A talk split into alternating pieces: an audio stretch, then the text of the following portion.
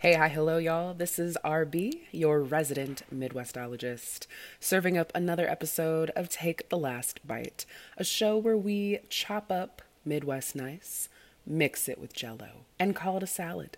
Speaking of things that don't make any sense and make you a little queasy, on this episode, I'll be chatting with two incredible advocates in Minnesota about how the landscape of reproductive justice has shifted in the months since the U.S. Supreme Court overturned Roe v. Wade.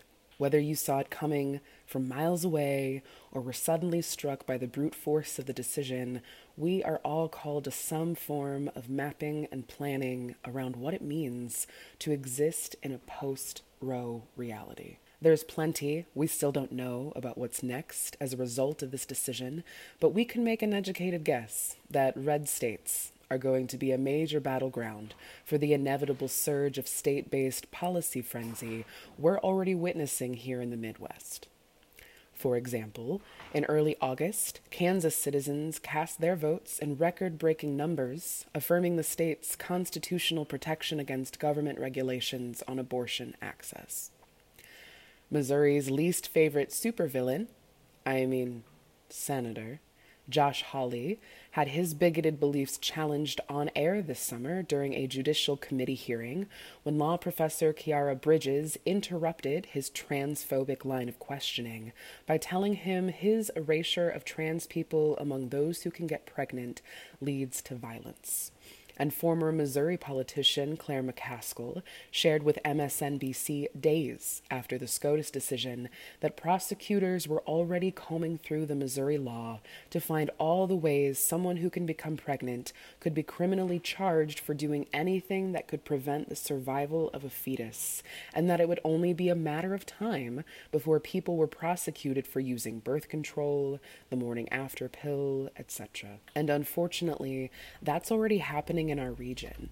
A Nebraska teenager and their mother are facing felony charges for allegedly ending a pregnancy and not reporting it.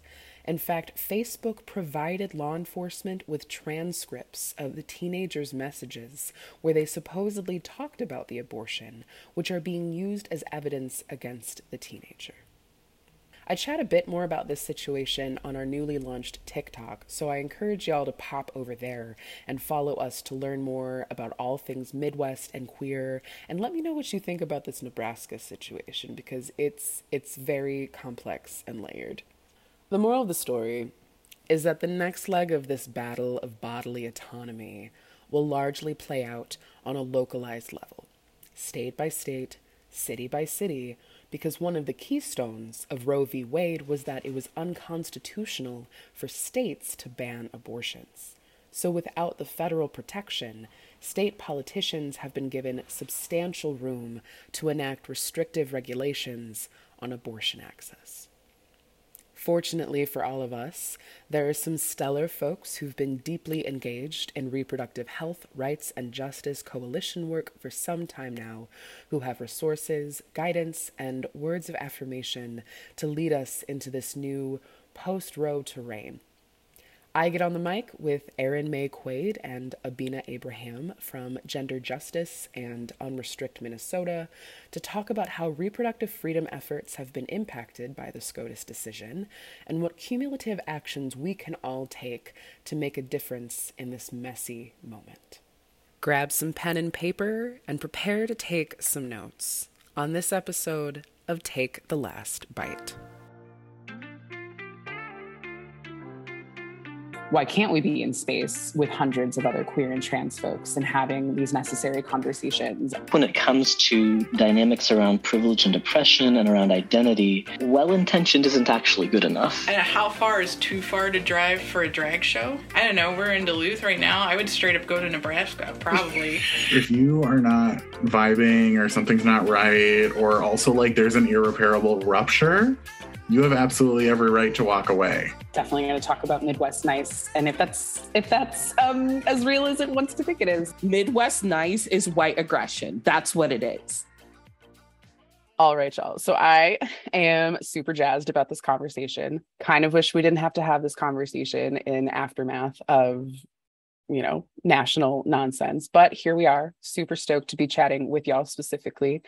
Um, I like to start off our show with having guests introduce who they are, um, while also answering and sharing a bit about what is your relationship to the Midwest. Um, thanks for having us on. My name is Abina. I am the Unrestricted Campaign Director. I'm excited to be here today to talk about uh, this exciting topic. Um, I use she, her pronouns, and my relationship to the Midwest is uh, this is where I'm from. This is home. Uh, I've tried to leave and always find my way back. So I've, you know, come to terms that Minnesota's home, uh, despite the weather. Um, I love it here. Hey everybody, I'm Erin Maye Quade. I use she, her pronouns. You can call me Erin. Um, I'm really excited for this conversation as well, and I'm really appreciative of you creating the space for us to have it. Um, I'm a born and raised Minnesotan. Uh, I've lived here my whole life, and my mom is also from Minnesota. My dad came to Minnesota for college, so we're we're a pretty Minnesota family um, with accent and you know leaving the last bite and everything. So Yes, Minnesota commiserating over this weather, which is really cold today. I don't know what it's like for y'all are, but it is a chilly 40 something degrees in Duluth today. Yeah, there's like technically a wind chill that they can factor in today. It's not as cold here in the metro, but it's it's crisp. I'm not ready. I'm not ready. So we are gathered here today um, to um, chat about what I feel like everybody in their hamster is chatting about, but we're gonna take it to some levels of depth and contextualize it from y'all two as folks who are deeply engaged in reproductive justice work and I want to start with just even talking about that phrase, reproductive justice, and get some insight from y'all about what are we even talking about when we're talking about reproductive justice?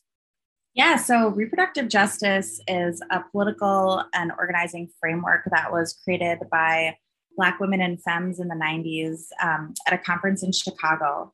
Um, it was, they had attended an international conference actually in Cairo, and um, had talked about the individual right to plan your family. And so when they came together, um, they were talking about how reproductive justice is about more than just the right to abortion, right? Mm-hmm. And so it's it, it, it analyzes the conditions that are created that allow you to have children, not have children, raise children you choose to have in safe and sustainable communities, and have gender freedom and bodily autonomy. And what are the supports that are needed in order to do those things and to make those decisions.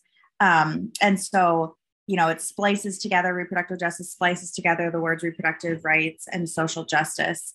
Um, but I think, you know, it, it has become a little bit buzzwordy. There's been a little bit of like mm-hmm. concept creep. You know, we talk sometimes about mm-hmm. um, economic justice versus like economic equality and mm-hmm. reproductive justice actually is like a very specific movement that was created um, and a framework that was created by Black women and femmes and, and continues to be led by Black women and femmes and Indigenous people. And, and, you know, reproductive justice is something that people of color, Indigenous people, trans and LGBT people have been um, doing for a lot longer than the term has been around and the movement's been around, but it does give an analysis and a framework to, to that kind of work. That's really helpful. And like, I don't think I knew personally all of that history. And it doesn't surprise me that this, like mm-hmm. most things, is like a secret in plain sight that shouldn't be a hidden history, right? That like mo- like most things, intersectionality, other justice terms and movement work is crafted, curated, and founded by black women, women of color, queer folks. Gee, what a surprise. um, mm-hmm. if I can just jump in and add yeah. one thing, and I think in this moment, there's just a little bit of confusion that folks oftentimes think that the reproductive justice movement was created in response to the reproductive rights movement. Mm. And that is a huge misconception. Like, this was a space that was created to make sure that everyone else that was left out could find a place to organize mm. and a place that you know they could see themselves and where intersectionality was the core and the center like there is there is an importance for a reproductive rights movement and a reproductive justice movement to to be happening together mm-hmm. and working alongside each other but they're not like in reaction to each other mm. and so i think that's just important to clarify where does yeah. some of that confusion come from Well, the reproductive rights movement has been pretty white, and the reproductive mm-hmm. justice movement has been inclusive. And as Erin mentioned, you know, was started by mm-hmm. Black women and femmes. And so I think in this day and age where everybody wants to operate in a place like operate from a place of we have all people within our orgs or we we we include BIPOC people. I think because of that, like there's confusion on well, is my org reproductive justice? Is my org reproductive rights? And so. I think mm-hmm. because of that distinction of this was started by folks of color, like people that are operating under the anti-racist framework sometimes mm-hmm. get caught up in the verbiage mm-hmm. and you know can't distinct can't have that distinction yeah, oftentimes I'll talk about the reproductive health rights and justice movements because those are all three are really important, right? Our reproductive health, our reproductive rights, and our reproductive justice. And so, you know, they they do exist alongside and and touch all of those those areas. But um, you know, they're it like the ability to to have bodily autonomy is is big and it is it touches a lot of parts of our lives. And so it does require a lot of ongoing simultaneous movements to to achieve that. So then Unrestrict Minnesota would be a reproductive justice organization, right? Is that because that that's the inherent framework that y'all are operating from and we are a reproductive rights, health, and justice coalition that operates a reproductive justice framework. Um, because we are not an exclusively um, Black women led coalition um, or all of our members are not. So we we say that we are reproductive health rights and justice coalition and campaign that uses the reproductive justice framework. So in that coalition work and in the in the work of Unrestrict Minnesota, how has the nature of that work looked in comparison to maybe a more red state, right? Like we're in Minnesota, we know there's a perception that it's inherently more progressive, but there's still some common pillars of cringe and ick that is just ubiquitous across these United States. Um, so like what has been the nature of like unrestricts tenure of work um, maybe compared to other states? Yeah, so Unrestrict Minnesota was uh, created three and a half years ago, you know, to do a few different things. One was to support litigation um, against the state of Minnesota to remove a bunch of abortion restrictions from law. You're right, there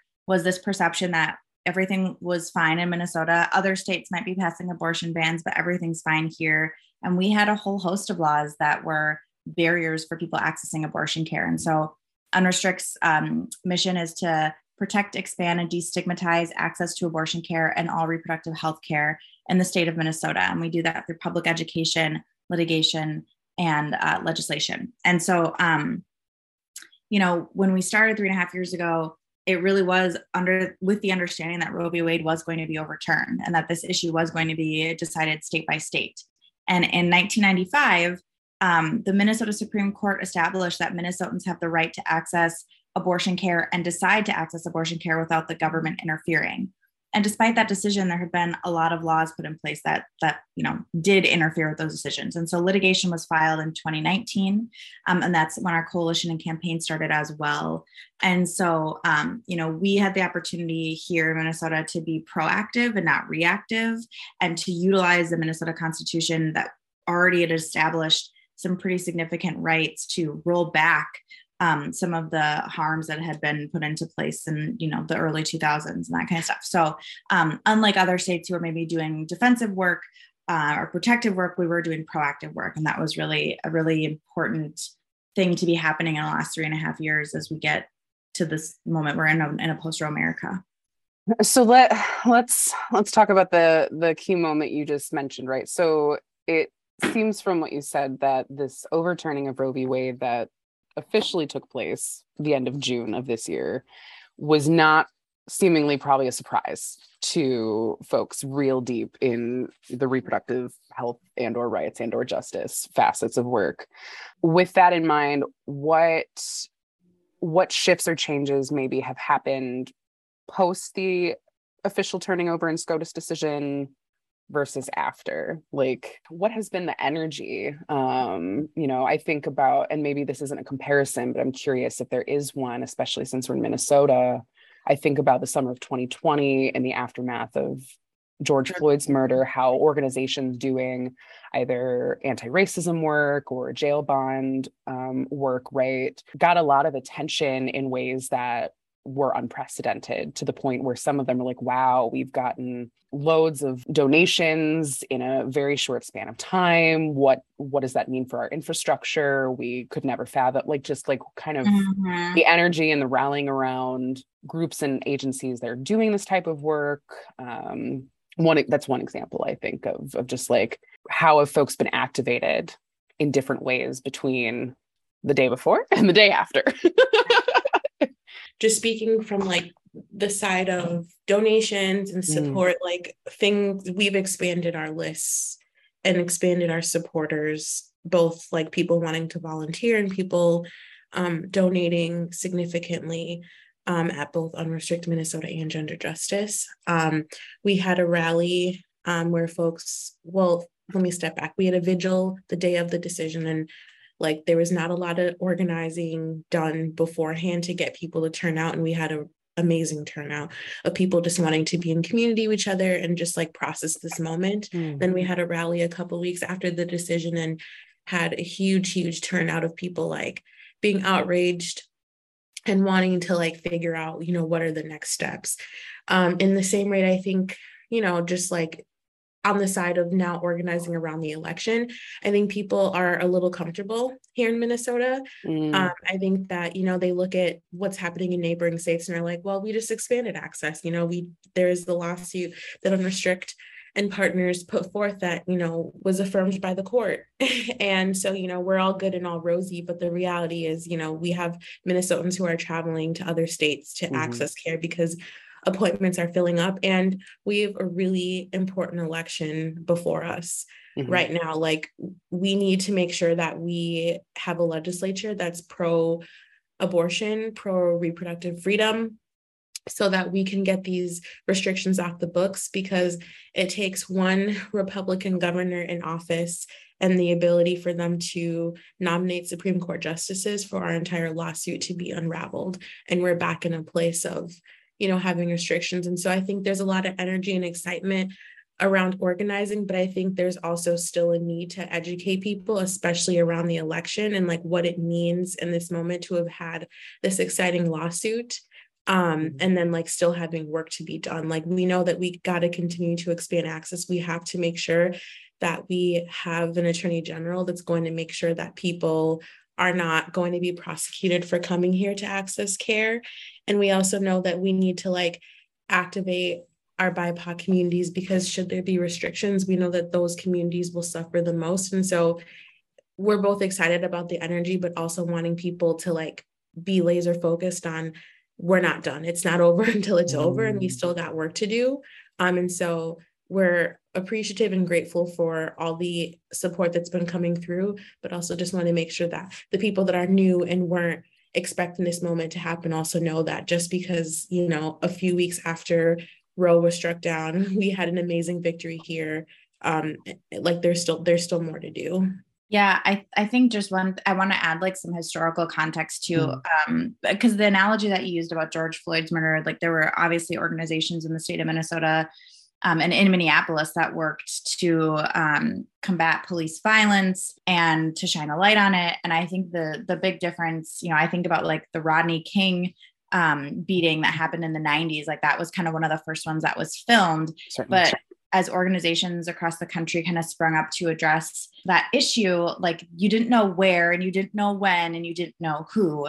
Um, the reproductive rights, health, and justice movement 100% knew when and where and who. Um, mm-hmm. like we had on our calendars, like, you know, June 24th, like that's the day that they're going to overturn Roe v. Wade. Um, we had like create, we spent months like creating um, Facebook ads and um, things to go out on digital, like just to hit go for that moment. Like the um, anti-abortion movement has been saying for decades, like we are going to overturn Roe v. Wade. We're going to overturn Roe v. Wade. And part of the reason that they stole the Supreme Court seat to seat Gorsuch, and the reason they you know, shoved Amy Coney Barrett on the Supreme Court was to overturn Roe v. Wade. Mm-hmm. And I think the, um, you know, so like we, so we were like more than ready. And I think when it changed, there's two parts, there's two times when it changed. The first is that when SB 8 in Texas, which banned abortion after six weeks, which is about two weeks after people possibly might know that they're pregnant, mm. um, Supreme Court allowed that to go into effect. And so that was actually the moment where abortion in every state was legal, like the federal right to abortion was gone with them allowing that to go into effect. And so that actually was like, oh, they're going to definitely overturn Roe v. Wade. Um, but they, but the thing that we were thinking between September 1st, 2021, when SB 8 in Texas went into effect, and November um, 2021, when the oral arguments were, is that we thought that they were going to find a way to gut Roe v. Wade without saying it's overturned. We thought they were going to be coy mm. and cute about it. We didn't actually think that they would um, come outright and say it because we knew that there would be such outrage.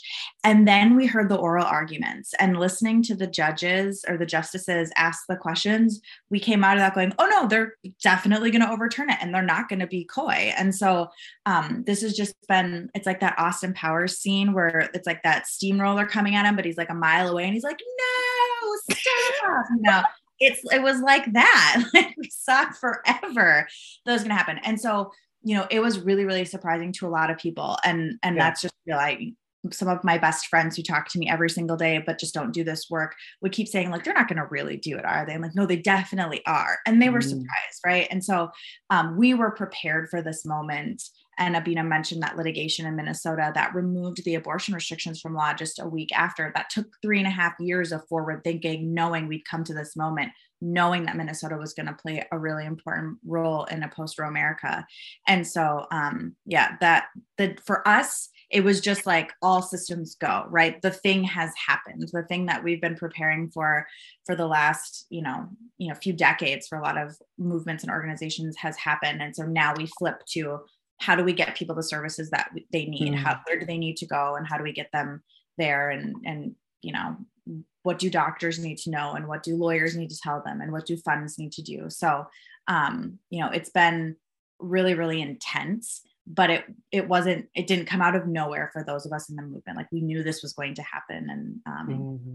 and had been preparing seems like there's really like no win in that positionality right to either be someone who's anticipated and been aware because you're immersed in the work this particular work or then alternatively to be someone who's some shade of politically unaware right? Or like politically uninformed right? Either by choice or just by nature of access or availability of that information to be maybe like completely struck by surprise. And now it's opening kind of this additional frenzy of consideration of like well what's next? Like all of it seems it's all on the table really is kind of what it feels like based on what you said of this like very direct tactic of like we're not going to gut it we're not going to be like coy and like under the you know under the radar about it like we're just gonna we're just gonna take it right? So now now they've shown a certain hand that like means everything is fair game and that sucks yeah well and let's not forget too the opinion leaked before it actually that too yeah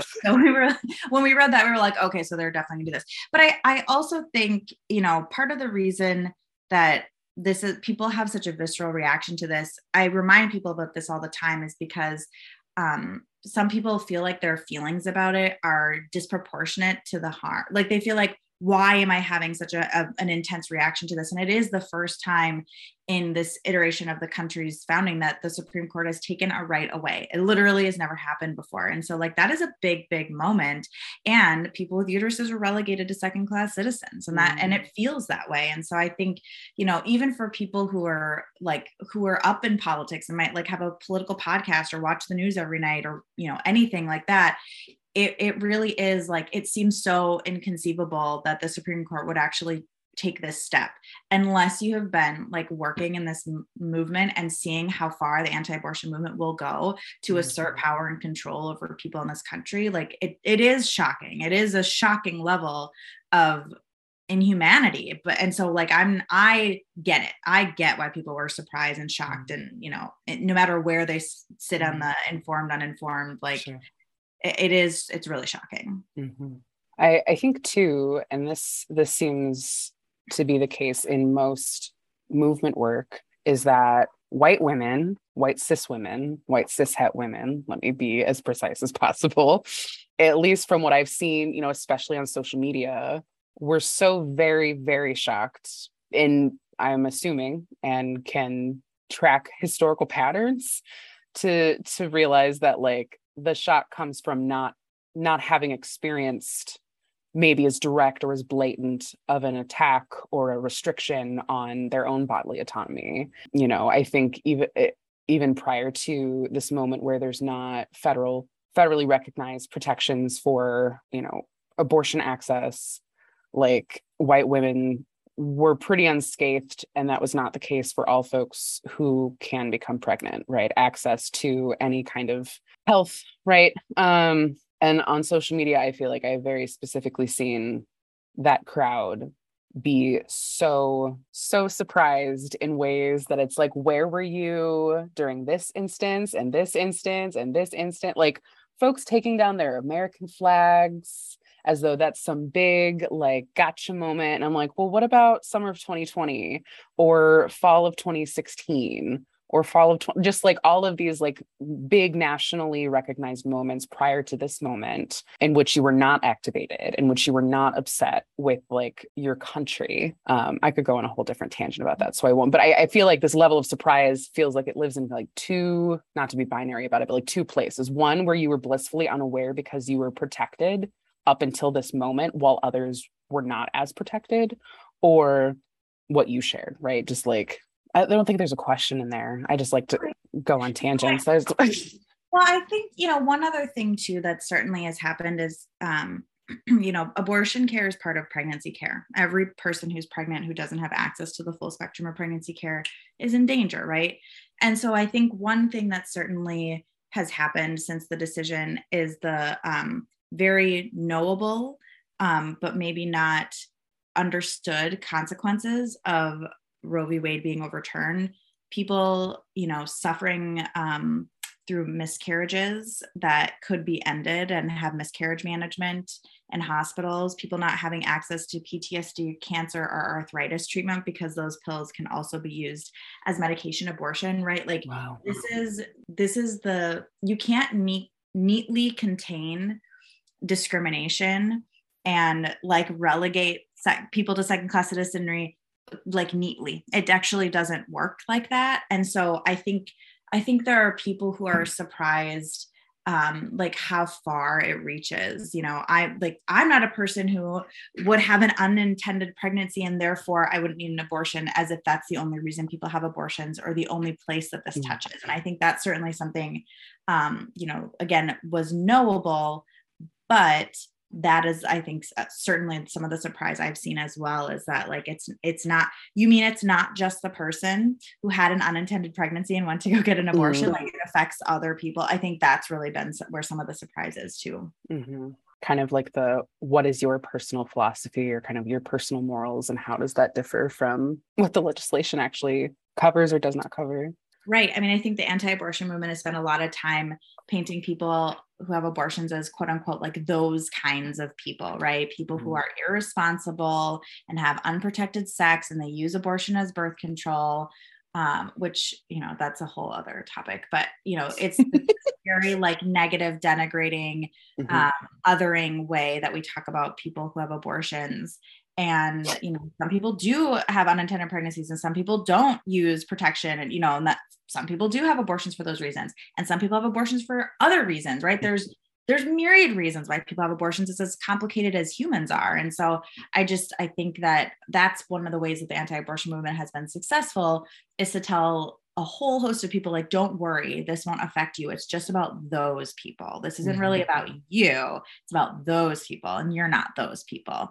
And come to find out, yeah, they are those people because it's about power and control and creating a dominance over an entire populace of people, regardless of your proximity to privilege or how much of it you have. Like you are those people. That's the point. And, and later, right, this is the first step in making other kinds of people. Um, and, and it's just kind of chipping away at, at um, you know, our humanity. Mm-hmm. Yeah, the the messaging is is unfortunately very successful. I um, exist in a campus space, and there's definitely been a surge across the country at college campuses with student organizations. And it's like, what? also it's primarily like cis white men and i'm like what are you doing like how did you like but then to your point right the messaging is so compelling because it's kind of characterizing a particular type of person who is easy to like degrade or think un, unhighly of. And so then you easily recruit these college students to be part of something that they believe to be very noble and very like kind of compassionate. It's like actually like you're impeding on a lot a lot of people's existence and you don't even know it. You don't i mean maybe you do know and you just don't care. I don't really know which one's happening.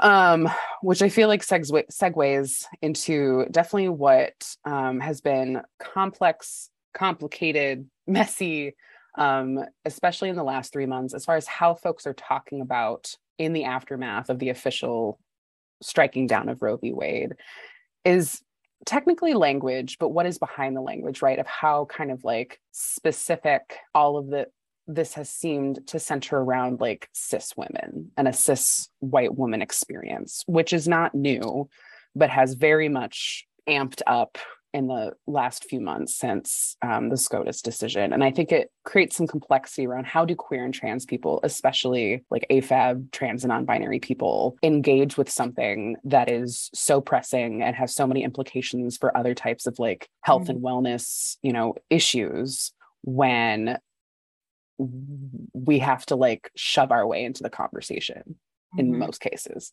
yeah i mean i think this is this is one of the really important parts about having you know done this work before before we got to this you know inflection point is we use gender inclusive language because mm-hmm. otherwise we're being exclusive and we're not talking about everybody who has abortions and we're making sure that you know people are really represented and and how we talk about this issue when we talk about this issue where we talk about this issue.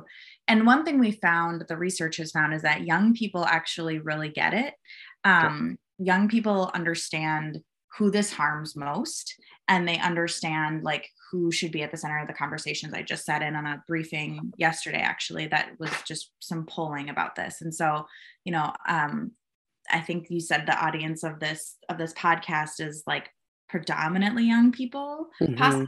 And so they get it. And um, i think you know people are are also starting to get it you know changing people's language and changing um, like the the place people go to like the first thing they think about you know and this happens a lot of times when um, male politicians will be like well i have a daughter and i have a wife and i'm like that's yeah. amazing for you but the reason why this is important is not because that you like you know women it's because this is a right that everybody should have you know and so like but that's okay that's where they're starting at and so i think that's what we're seeing a lot of right now is that as a lot of people get activated um, it brings up old messaging and it brings up like the mm. last time they engaged with this my body my choice right is like a really mm. old refrain um, and it's an old message and it's an old narrative that was used and so um, and also like research during covid and around vaccines too so i think that's um, i think that is um, i think that is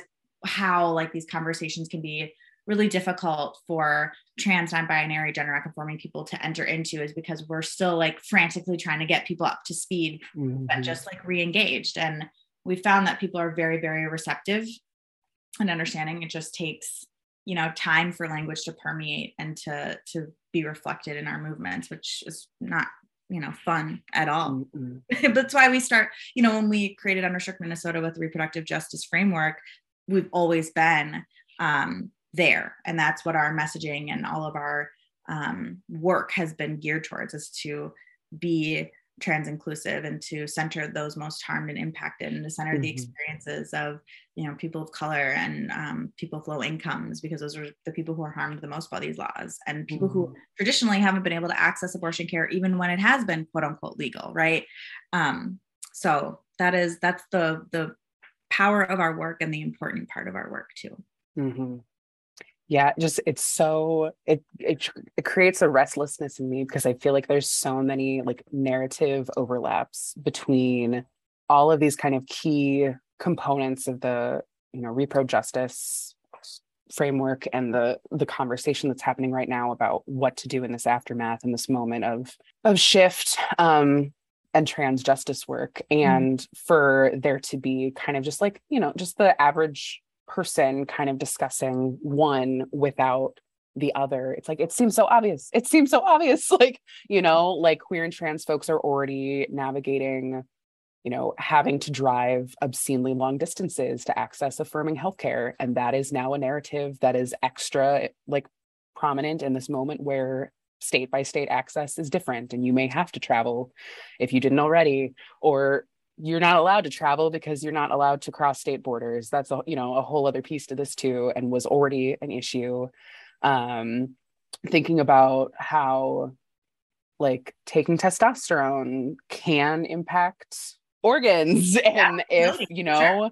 not that i want anybody to take this idea if they're listening to it as a you know provocateur but like does that come next? Are they going to come after folks accessing testosterone because it allegedly could impact fertility? I'm going to speak that Don't hopefully worry. not into existence. You're not you're not speaking into existence. it's already it's already a thing. Um, I mean, I think I think it's important for people to know.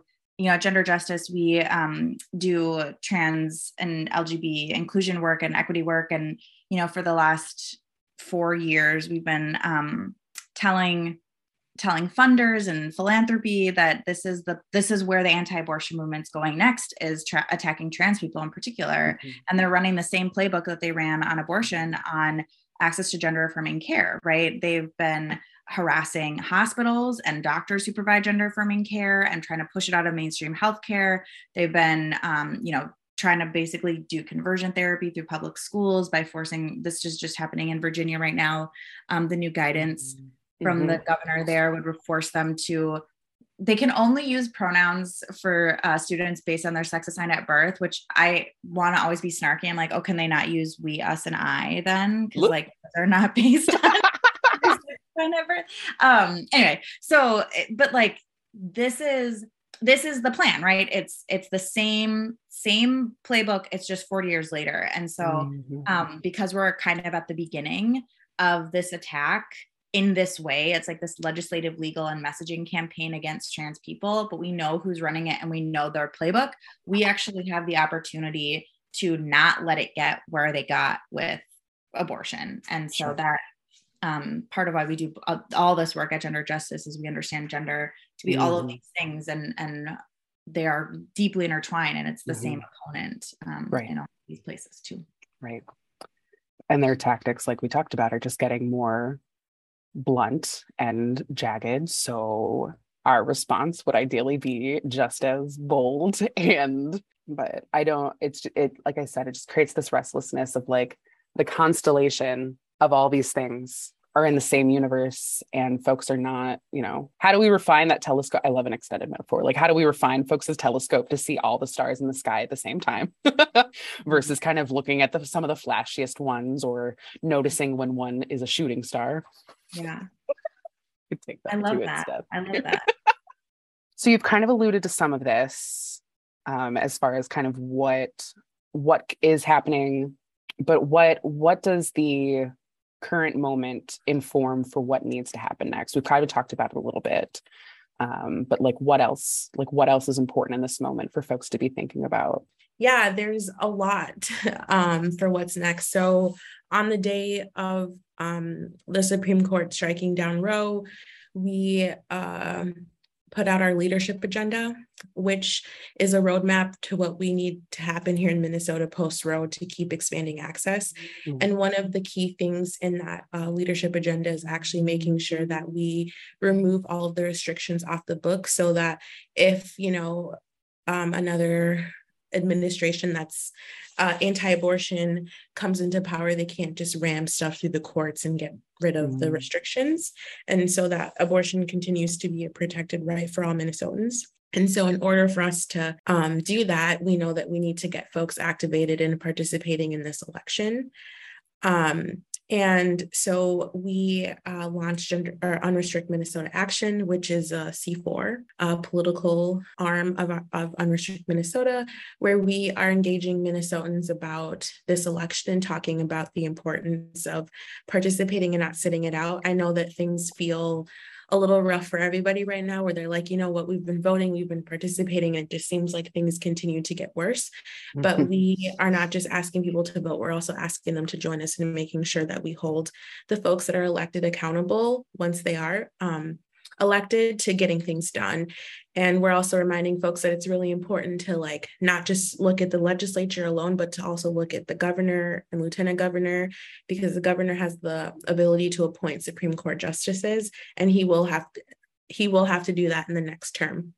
And so it's important that we don't have Supreme Court justices that, you know, would totally take us back on the progress that we've made. And as I mentioned earlier, we need to make sure that we have an attorney general that's not going to be prosecuting or working with other states to prosecute people that come here to access abortion care. And I know that most people are like, Secretary of State, like, what is that? That's just elections. But the Secretary of State's office also does a lot around businesses. And so you want to make sure that uh, should more abortion providers want to open clinics here in Minnesota, that they have the Secretary of State's office that's going to work with them um, to be able to open those clinics. Um, right now, we have a limited amount of clinics. And so mm-hmm. people people are not all getting access to care. And then with the lawsuit as well, we know that advanced practice clinicians can now um, perform abortion care as well. And so we're going to see that where there's going to be more providers and therefore we hope that that translates to more clinics and so we want to have a secretary of state's office that's willing to work with folks and then most importantly after the election we need to show up at the legislature like none of the things that i've just laid out would happen unless we are actually like at the Capitol, paying attention, using our voices. And so we will also be engaging people and taking them to the Capitol for lobby days, you know, just sending out updates on what's happening. And so there's so much to do, so much more to do to continue to expand access for everybody. Yeah, and the only other thing that I would add to that too is that um, for as sudden as it felt for Roe to be overturned, mm. and folks will want to see like what is the thing we can do to suddenly make it go back or to suddenly fix it. It really isn't going to be that fast. And I, I want to just give historical context, right? So Roe v. Wade was passed in 1973. The anti abortion movement was actually started not in response to that, but actually as a Republican, the Republican Party was looking for a way to coalesce white Southern voters who opposed the integration of public schools around an issue because they thought you know that opposing integration was actually too racist. And so they were like we got to find something else. And they found abortion right? So, i know. Um they found abortion. And so so it's been um like a concerted effort that has cost hundreds of millions of dollars, right? The creation of the Federalist Society, state legislative races, governors' races, Congress, Senate, presidential races to get to this point. And in fact, so there were a number of United States Supreme Court decisions that affirmed or upheld or did not overturn Roe v. Wade that have happened since then. So you have Planned Parenthood v. Casey in the 90s, you have Whole Woman's Health v. Hellerstedt in 2016, and then June v. Russo, which actually just came out like a year, 2019, two years ago, three years ago. Mm-hmm. Um, and so for every one of those Supreme Court decisions, right, the anti-abortion movement was like, why? Like these, one of them came out during President Trump's term. Why did we even vote for you? Why did we vote for you? And you, you know, put Gorsuch on the court, and we still have this really horrible opinion I just I I want people to understand that like it really took the anti-abortion movement a lot of time, a lot of money, and a lot of sustained engagement to get here. And so, in order for us to have a future, um, to get to that future of reproductive justice, where every person can decide to have children or not have children, and raise children in safe and sustainable communities, and have gender freedom and bodily autonomy, it's going to take sustained effort and engagement to do that. It's not going to happen next year. It's not going to happen um, with the passage of one bill. Uh, maybe it could happen next year, I guess, if we if we have a really good 2022 election cycle. Manifest. Um, yeah, really, let's do it.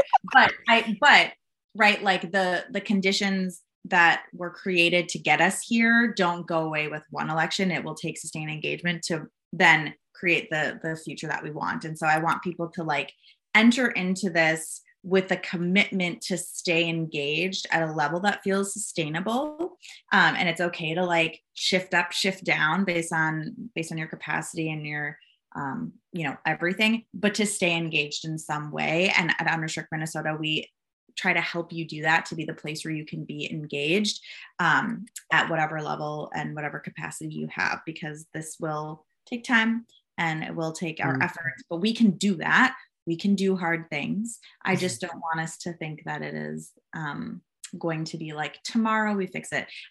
I sometimes I feel like I'm waiting for you know the adults to fix it. I'm like someone's gonna fix this, right? Like you can't just take yeah. away like a fundamental human right and get away with it, can you? But no, like we're the adults, we have to fix it. So that's that's our job. Mm-hmm. I I really value kind of this model of of laying out all these ways to kind of demystify the like electoral politics structure in the state of Minnesota specifically for some of the stuff you talked about Abina because we we've had a few guests on the show before either talking about like civic engagement but in a really queer radical way right? But like we had someone talking about a, a, voter guide to kind of demystify and talk about like here's all these different positions you may not have known what in the world this person's responsibility is but let me kind of try to break it down for you so that you are not just avoiding the polls because you don't know who does what. Um, we also had two folks who ran for um, like municipal office, and so like within both of those conversations, you know, the the sticking point really is like the average citizen not really knowing how to engage or young folks just feeling so exasperated with the electoral politic process that like you just don't. Um, so i think kind of tools like like kind of laying out here's why this this election's important. Here's what this person does for you and connecting it to something that folks are very activated around right now in the aftermath of the striking down of roe v. Wade feels so like so responsive right? Like in the times where you have to be either reactive or responsive because that's how other folks is that's what the mode other folks are in if you're trying to kind of activate and they're looking for guidance and resources, even if your organization has been very proactive in all of this process, like also engaging folks where they're at if they're in a reactive um, place and kind of flailing like here's here's the here's the roadmap here's the guidance. And i think it's you know it's always interesting because people are always like you have to vote. And i think people think to themselves i do vote. But sure. the reality is is like half of you don't because that's the that's the truth in this country. And they count on us not voting. Like they count on all of their folks showing up at every municipal, every city and county water conservation election. They count on those folks to pass these policies and these regulations. Um, you know, like the weirdest stuff that you wouldn't even think of, right? Like yes, voting for president is very important. And yes, voting for, you know, every four years is important, but it's actually like there's an election every single year. Every mm-hmm. November, the first Tuesday in November, there is an election. So, like, just show up at your polling place every single November.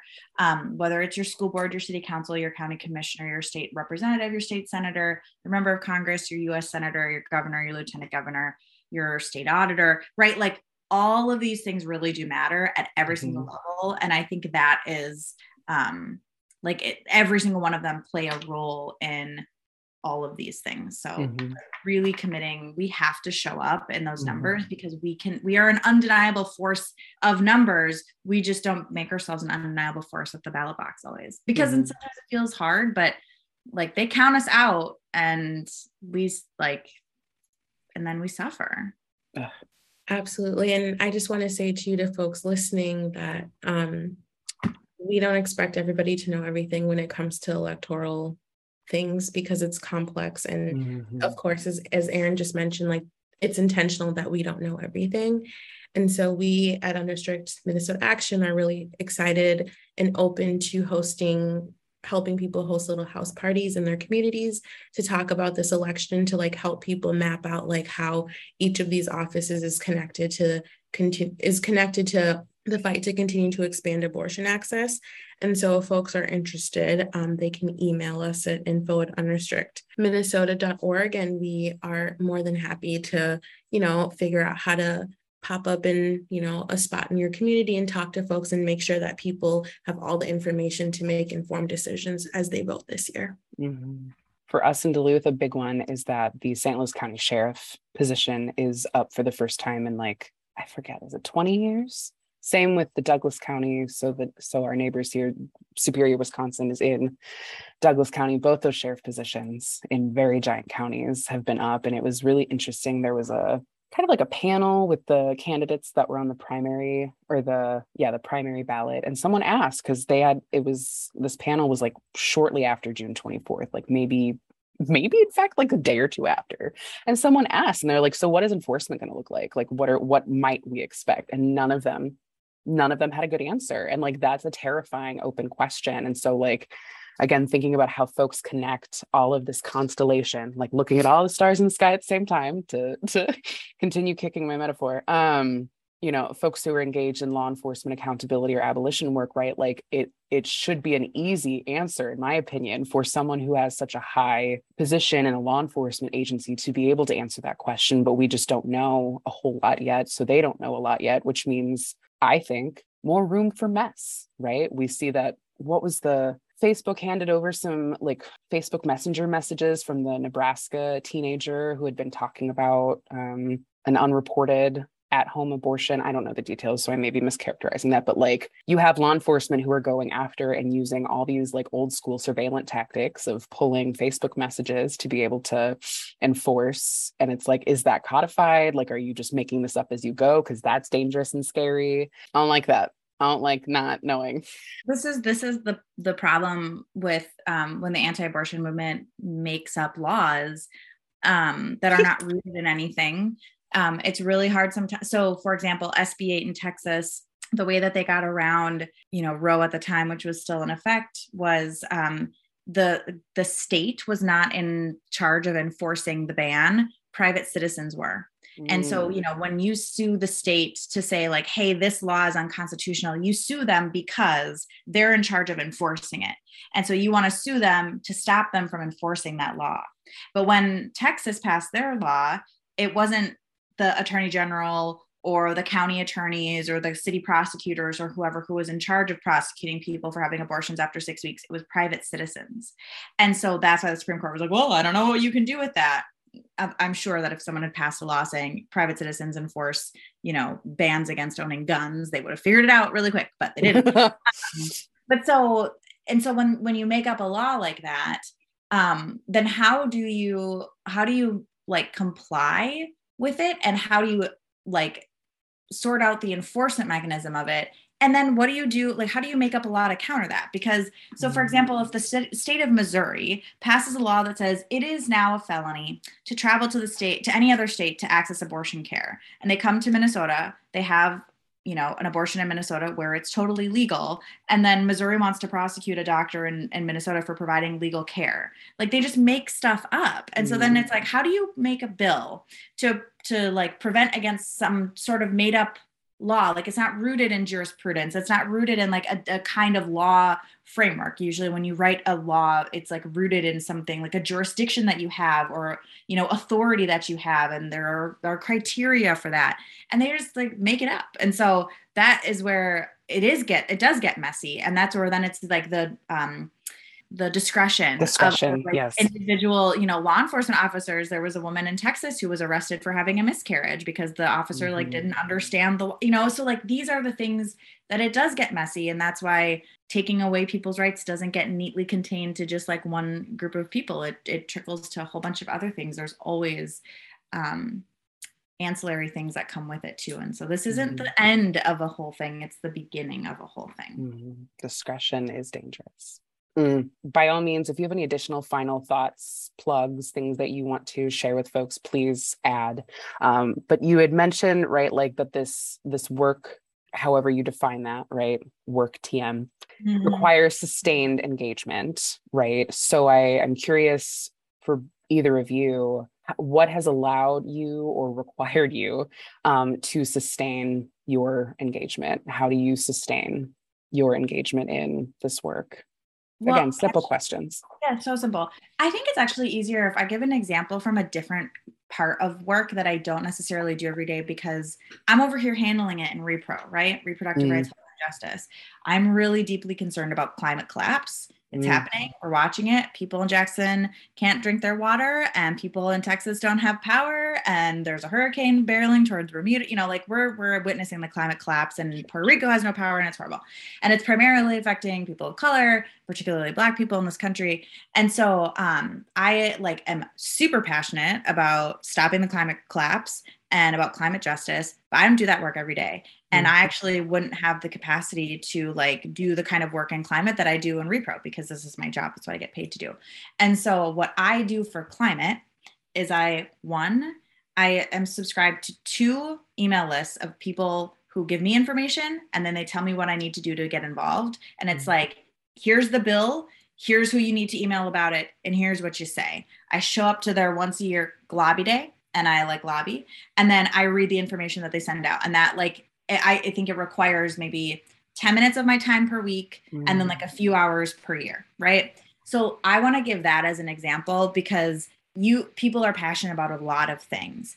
And so, you know, if you are out there like hustling for insert cause, you know, any sort of liberation, any sort of like movement work, and you are like, I'm really passionate about this and I can't, I like can't do more other than like digest and take a few actions, like sign up for the unrestricted Minnesota email list because we will, we email with purpose.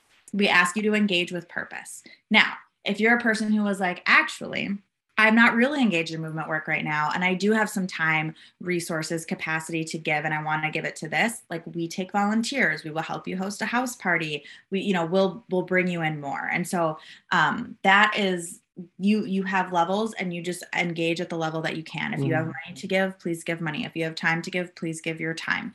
Um, if you have um, you know knowledge to give or a story to share stories are super important. Um, please share please share your story with us. Um, these are the things that you can do. And so i just want i want people to feel like I don't want people to feel like if they can't give all their time, money, and attention to this, then they're not useful. That's not true. Mm-hmm. Um, I really want people to understand that they can be engaged in lots of different ways. It's just the looking away that we can't do anymore. I wrote the phrase microdosing engagement based on that answer, and like I think I'm going to stick with that of just like the small snip, small snippets of things that you are passionate about but maybe can't live off of, right? Which feels like my deal, right? I work in education at this moment and I do this work with the Institute to focus on Midwest queer and trans communities in various ways. But there's a lot of other stuff mm-hmm. that hits me in the sternum and gets my my, you know, hits me in the gut. And I'm like, I want to do it all. We can't do it all. Mm-hmm. Mm-hmm. And that's why we have that's why it's some people's job to tell to do it all to tell you how you can give that little Certainly. bit of time to maximize it. Mm-hmm. mm-hmm. Abina, how do you sustain yourself in the work? Yeah, I think for me, it's important to remember that like all of our liberations are tied to each other. Mm-hmm. And that even though I'm not able to be active in every single movement in our community, that the work that I'm doing in like repro space is impacting the work as Erin just talked about in climate space. Um, because all of us together, like we all need to do this work together. We all need to talk about our issues together and make sure that, like, you know, we're not we're not going against each other. So like us talking about repro isn't going against you know the climate movement or you know other things that are happening out in our community.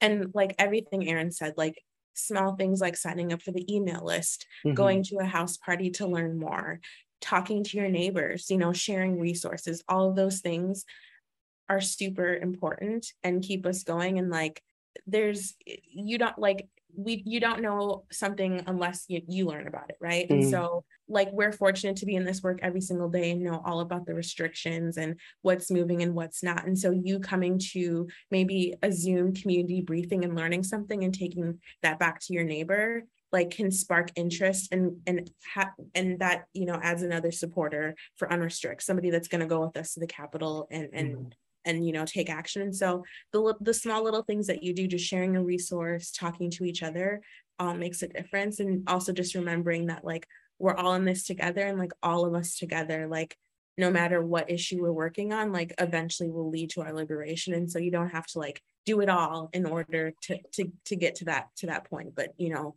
stay in your lane and do what you can. The, the mm. smallest mm. thing makes a difference. This has been super affirming and fun. I hope that that is the experience that you have had. Um, I just wanted to give room if you had any final thoughts or things that we did not cover or share. The floor is yours to add. Otherwise, I'm gonna, you know, very gracefully Minnesota goodbye us into um, ending the conversation. Is there anything else you want to share? Yes, joy is liberation as well.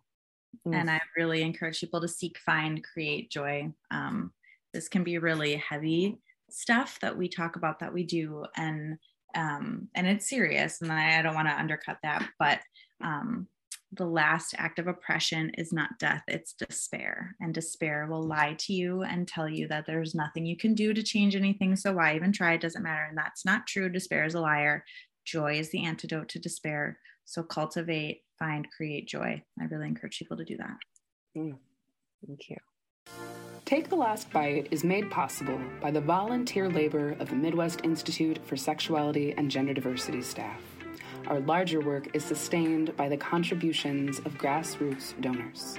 If you would like to support the life saving work of empowering, connecting, and educating Midwest queer and trans communities, please consider setting up a monthly or one-time donation at sgdinstitute.org backslash giving or hitting that green donate button on our website's homepage. Our inbox is open for all of your insight, feedback, questions, boycotts, memes, and other forms of written correspondence. You can contact us at lastbite at sgdinstitute.org. Particular shout out to Justin, Andy, Nick, Danielle, and Michelle for all of your support with editing, promotion, transcripts, and production. Our amazing and queer as fuck cover art was designed by Adrian McCormick.